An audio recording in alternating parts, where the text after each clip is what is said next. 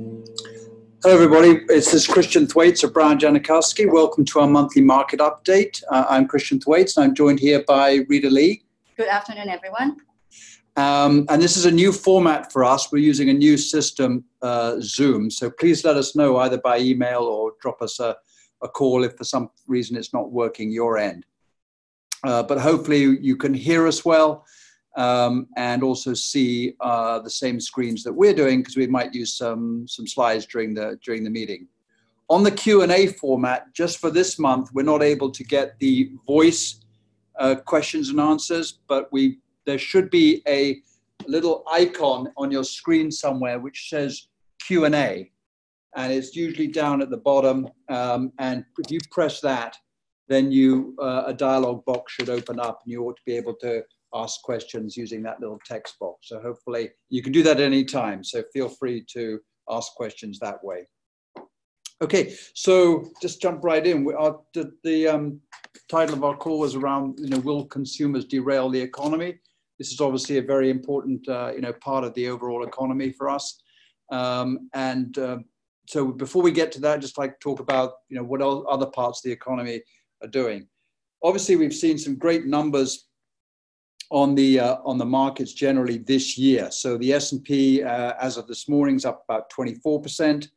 Uh, international and small cap has lagged a little bit, but not by very much. Small caps up about 17 percent, mid cap up 22 percent. Um, and depending, the international is up about 21%, uh, and Europe up about 17%. So a lot of things have all you know, gone up in the same direction. If you remember, just kind of wind our way back to this time last year, where the economy was going through some pretty tough hurdles. Trade, which seems to be a perennial subject on an almost daily basis, was not looking too good back then. Uh, you know, the tariffs were ratcheting up, uh, but most importantly, the Fed was uh, ratcheting in the other direction. Was doing had done was coming to their fourth and final uh, rate increase of the year. So the economy was definitely slowing down um, and, uh, and the markets really took a deep dive and sort of bottomed out on 23rd of December. Um, this year, we've obviously had a reversal of that right, right, right away in January. The Fed came out and said, I think we're going to reverse some of this, or we're going to ease off uh, doing any further increases. And at this point, they've reversed three out of the four rate increases, which they did uh, in 2018. So we've had three cuts. We don't expect another one but generally the, the Fed has been you know, pretty accommodative uh, as the economy has slowed. And right now, uh, this is actually a very good environment for uh, financial assets, particularly stocks. Uh, GDP is kind of low uh, and slowing, but not in recession. Uh, and interest rates are very low. Um, and actually, that those two combinations are very good for stocks, especially just because on the low interest rate, on the low inflation, it means low real interest rates, and uh, and it makes the discounting factor for stocks look that much more attractive. And with GDP being low, it basically means that there's no risk that the Fed will uh, will increase rates, which they would do in a high growth economy. Um, but it's also likely that they're going to stay put, which means that um, people are fairly confident about rates staying the same. So now we've got a pretty clear outlook for the Fed, a slowing economy, but not into reversal. Uh, and hence, I think that's explained much of the October bounce, uh, where we've seen the S&P up about 8%. Uh, so that's a good environment. What does the GDP look like? Well, there's kind of weak spots and strong spots. And the, the number of weak spots far outweighs the number of strong spots. But in terms of weight of the economy, it's the other way around. So let's just look at the things which are not doing too well. Uh, anything which you can touch, manufacture, order, or use to build stuff is really not doing well. So industrial, manufacturing, capital goods, orders of all of those, inventories of all of those, uh, and exports uh, of all of those. Now, some of that is trade related for sure, but some of it is just general um, global weakness. Uh, as we mentioned many times before, you know, China's weak for reasons other than just the trade uh, tariffs. On the plus side, however, we've got housing, important part of the economy for its wealth effect. People feel like they have more money uh, at their disposal if they if they're paying less on their mortgages or they feel their house prices are going up. Employment, which um, has been at these at these lows for quite a while, uh, and average hourly earnings, which are holding up pretty well. In fact, um, came across an interesting statistic the other day that um, a recession has really never happened unless you see a downturn in real average uh, hourly earnings. And we've been seeing increases in real terms of about one, one and a half percent, which doesn't sound great, but you know, it's certainly enough to keep away the, um, the, the recessionary fears. And as we've mentioned many times, we see a slowdown, uh, a little bit more anemic growth trending back. And even this quarter is likely to be, you know, be lucky to get to 1%, but not into recession. So on the trade side, boy, um, the number of times we've had this kind of phase, phase, yeah, phase one is on, phase one is off. Uh, the the December tariffs are coming on, they're coming off, they're going to be postponed, and these are the big ones because these are the ones which hit 20% of consumer goods. So so far, a lot of the stuff has been intermediate goods and has been, uh, been consumers have been sheltered from it, but it'd be tough to uh, you know for importers to not pass on some of those increases if they go through.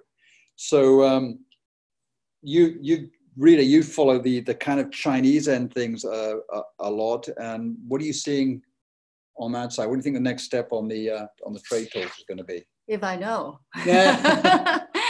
but um, it's certainly unsettling. I think um, there is a new, renewed tension between China, China and um, United States, so mainly the, the trade negotiator and uh, Trump, because of uh, unclear signals coming in and out of uh, White House um, and also from the Chinese side.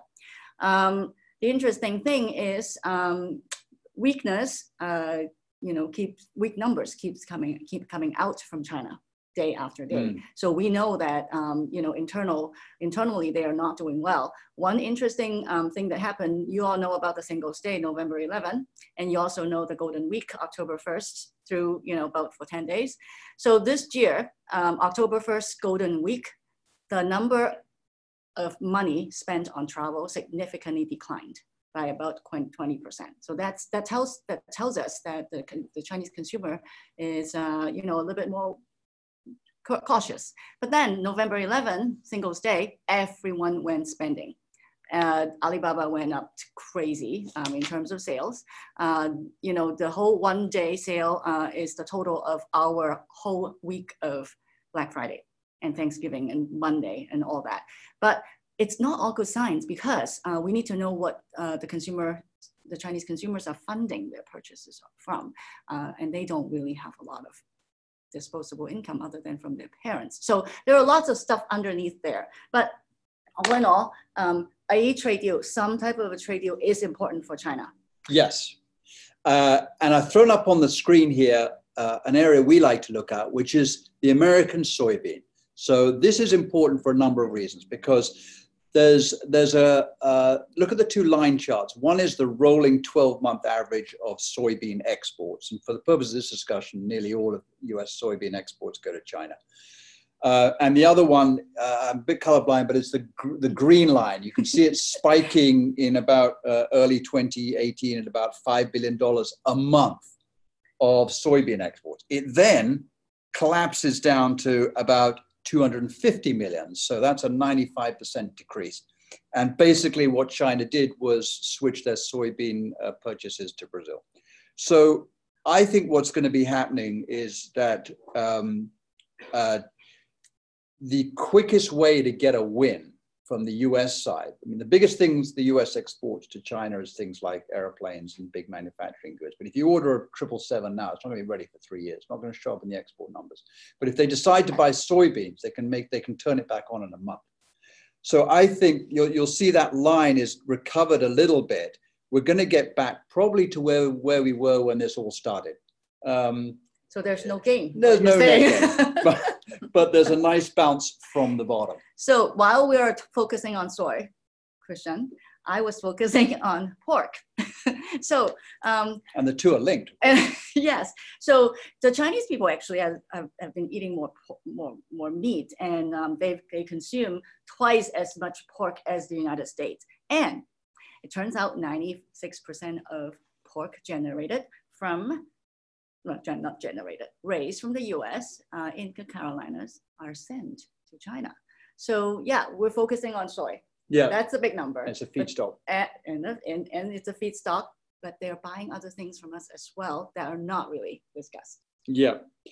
Um, so it's interesting. I mean, I think one case will be we're kind of back to where we were when we all Mhm. started. There's some victories which are claimed, uh, whether again it's the uh, the IP and the forced technology transfer seem to be the two big hang-ups, and uh, and we'll be able to get back. I've always thought that there would be a deal, Rita. It just may, uh, you know, if you pick it apart too much, it won't look great, but I think it'll have a headline factor Absolutely. Agree. but otherwise, um, you know, you can get any members of the White House, you know, Kudlow versus Lighthizer versus Mnuchin versus Trump can talk about things are uh, uh, phase one is just around the corner, and then no, we don't have any. Uh, we're And it's go the same way it. on the Chinese and we side. just got to take that, Yeah. you know, what it is. Interestingly, out of all of this, again, sort of uh, in the last uh, 12, 12 months, um, actually since 2005, America's export growth has been the same as that of Germany and South Korea, and much higher than Japan. So, you know, there uh, there's an over concentration on this trade side for sure, but um, um, it actually on some of the underlying uh, businesses and industries have not been doing too badly.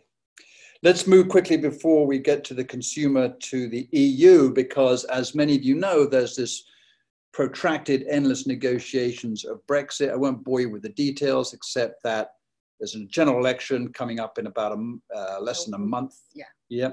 And um, it'll probably uh, go through, but it's going to take two or three years to fully exit. There's, don't mistake we have a deal with there actually being uh, something which can be workable. I think it's going to take at least three, or you know, let's say two or three years before everything is kind of settled out. Meanwhile, I think Europe is in a slightly better frame of mind.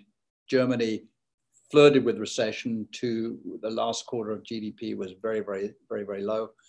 Um, but they're very dependent on the auto manufacturers. And what we've shown here is just, if you can see the second slide, is that we've just shown the enormous borrowing capacity that Germany has. So this is Germany's budget deficit. And as a percentage of, of, um, of, of uh, GDP. Yeah, so it's, uh, it's the total outlying deficit deficit is about 61% of, of GDP. The annual one is about 1.8. Just by comparison with the US, we're closer to six for the annual and about 110% for the total. So enormous amounts of borrowing power. You can see it just, those lines have fallen off a cliff, which is sort of, you know, the um, uh, early part of the um, uh, post, post-financial crisis. And then you can see bigger deficits at the turn of the century, which is all to do with unification costs. But so, you know, the perennial hope here is that if Europe gets, if looks any weaker, then Germany can kind of somewhat come to the rescue. I don't know if they will, but I think that that's a feeling that they have enormous amount of borrowing capacity. So, you know, the idea of a total, a total sort of collapse in global GDP and Europe really plummeting, I think, is is exaggerated. Europe, you know, can can come back and has the capacity come back, and it's showing up in in, the stocks. Well, last three years, uh, the, the DAX, the German um, exchange, has been up 8% annualized. And what's it up and, this year now? And um, this year, it's up uh, close to 20, I believe. Yeah, so it's not bad. Same as the US, which is great. You know, I think I think what you have happening in Germany is you're seeing all the bad news is kind of flushed out, and people are sort of feeling well, it can come back again. So that argues, I think, for us to can continue to have a healthy exposure to international And Europe. we have, yes. Good. So let's just go to the consumer, which is this last uh, chart. And um, so the consumer, as, as many of you know, is around about 70% of the US GDP. Um, now, they can be influenced with what's going on in the manufacturing cycle for sure. And, uh, you know, if, if companies start laying off businesses, then households will be, um, will be hurt. But this is, I think, an important chart because it shows just that the, the US uh, household indebtedness has come way down and stayed down. So it's now about the same level as it was almost 20 years ago. So, and this is taking all of the, you know, outstanding loans, mortgages, credit cards, student loans, auto, whatever you think think about, and just summing it up as a as a percentage of their um, of, of, of either GDP, or you can run it over GDP, or you can run it over total personal income, you come up with the same number, is that the, the, the, the, the consumer is very, very cautious post crash. And I always think that unless they get, um, uh, uh, uh unless if consumers are highly leveraged and they've suddenly got to, you know, uh, pay back their spending very quickly because of high indebtedness, and that's a problem. But right now, they seem to have very you know, low debt, and there's no sign at all that uh, even low interest rates are, are enticing people to take on more household debt. So I think that's I think that's good news. And um, and so the short answer to the to the topic question is no, I don't think the consumer will derail uh, the the economy, and that's what. And if they did, then that's what would take it into recession far quicker than the industrial manufacturing export import problems. And we're seeing some good numbers on housing. Um, housing starts up about 8%, permits up about 5%. And that we'd expect because monetary policy has, oh, anywhere from a six to a mm-hmm. nine month time lag. So really what's happening now is, uh, is, um, is, is people either refinancing or going out and buying as a result of seeing those rates coming through. And we heard an interesting statistic this morning from our friends at DoubleLine. Do you remember what they said about the uh, uh, refinancing? The refinancing has been slow, uh, not caught up with the consumers because there was a lack of uh, processing power. In, that instance. So the banks who had all this capacity to take your mortgages 10 years ago now right, don't have exactly. people. So, so we think that will means that there'll be a bit of a catch up uh, going into the Q4, and that will be generally good for the economy. Yeah, and I think you know the the strong consumer sectors have shown up in the performance numbers. Consumer discretionary has gone up quite a bit in the past few years. Um, the last you know, th this current year uh, is still up about, uh, you know, 22%, and we're talking about the S&P coming up about 24. So it's still in the numbers. Uh, it, it may be um, coming stronger if we continue to have uh, good employment and good housing. Yeah. So let's just talk about the bond market quickly. So bond markets, we're still seeing the 10-year yield about 1.8 today you know, when it trades between 1.7 and 1.9, that's usually technical. That's not a that's not a fundamental change in people's opinions about the direction of interest rates. It has settled higher than it was in the summer, where it got down as low as 1.5.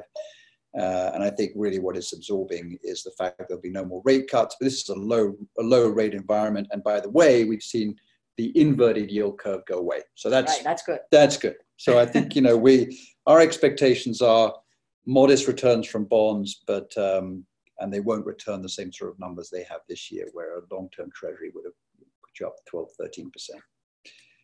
On the equity side, uh, I think the market has well absorbed the lower earnings, which we're seeing year on year. They haven't got too freaked out about that. People are not sort of sending too bad. It tends to be concentrated in the energy sector anyway. Yeah, well, the companies were throwing in everything in the kitchen sink. So, you know, the numbers were expected to be bad. So it turns out it's not as bad. So it's been recognized also in the performance of the S&P and all the industry uh, uh, sectors. Yeah, and it's not expensive. Um, yeah, it's not expensive you know, it's, at all. It's around 17, 16, 17. Which is not cheap, but it's not. Well, but we're also in a low rate environment. Exactly. Yeah. No, I, I, I think it's diff- I mean, anything could throw a market off. You know, uh, a, a, bad hair day on Mr. Trump's part, or a um, you know a, a flashpoint on the trade side. I mean, all these things are are uh, exogenous factors which can hit the market any day. But well, between this and high yields, Christian, what would you pick? I still think equities because yeah. I still think you know there's you're, you're going to get a bigger part of the bigger part of the growth, and the high yield market is pretty pretty constrained right now. Yeah. In other words, it's quite rich, quite expensive. Yeah, agree. Um, we got one question on the Q and A. So it's um, is are we going to look at increasing exposure to Germany or just stay put? Probably just stay put. I think for the average growth and income investor, there's uh, there's a there's an overall net exposure to Germany of, of maybe about three percent.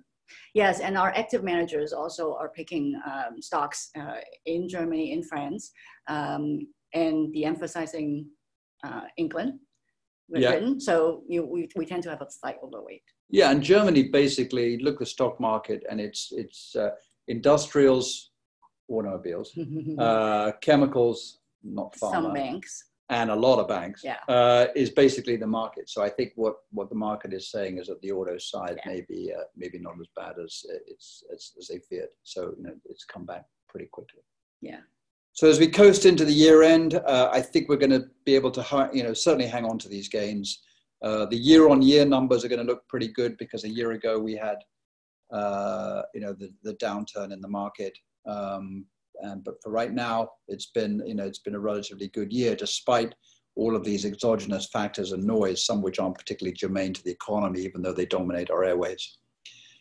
Um, I had another question coming in. Any minor portfolio shifts in the next couple of quarters? What we're looking for is to see if there's a, a possible uh, re-entry point on treasury. We haven't really sold down treasuries, but uh, if, if the spreads on low-rated corporate debt continue to contract, then that makes treasuries a little bit more attractive. Uh, but we probably have to see the 10-year, you know, hold a position above 2% before we started to do this. Um, and also, uh, uh, and we're always sort of keeping an eye on, we have relatively low weight to international, um, about 15, 20% on, Yeah. on, the, on the growth and income fund, which has been in the, in the US market has outperformed international. So that's been okay. That's, um, but I think some of those, some of those markets might have a, a better year in, in 2020 in, in relative as well as absolute terms.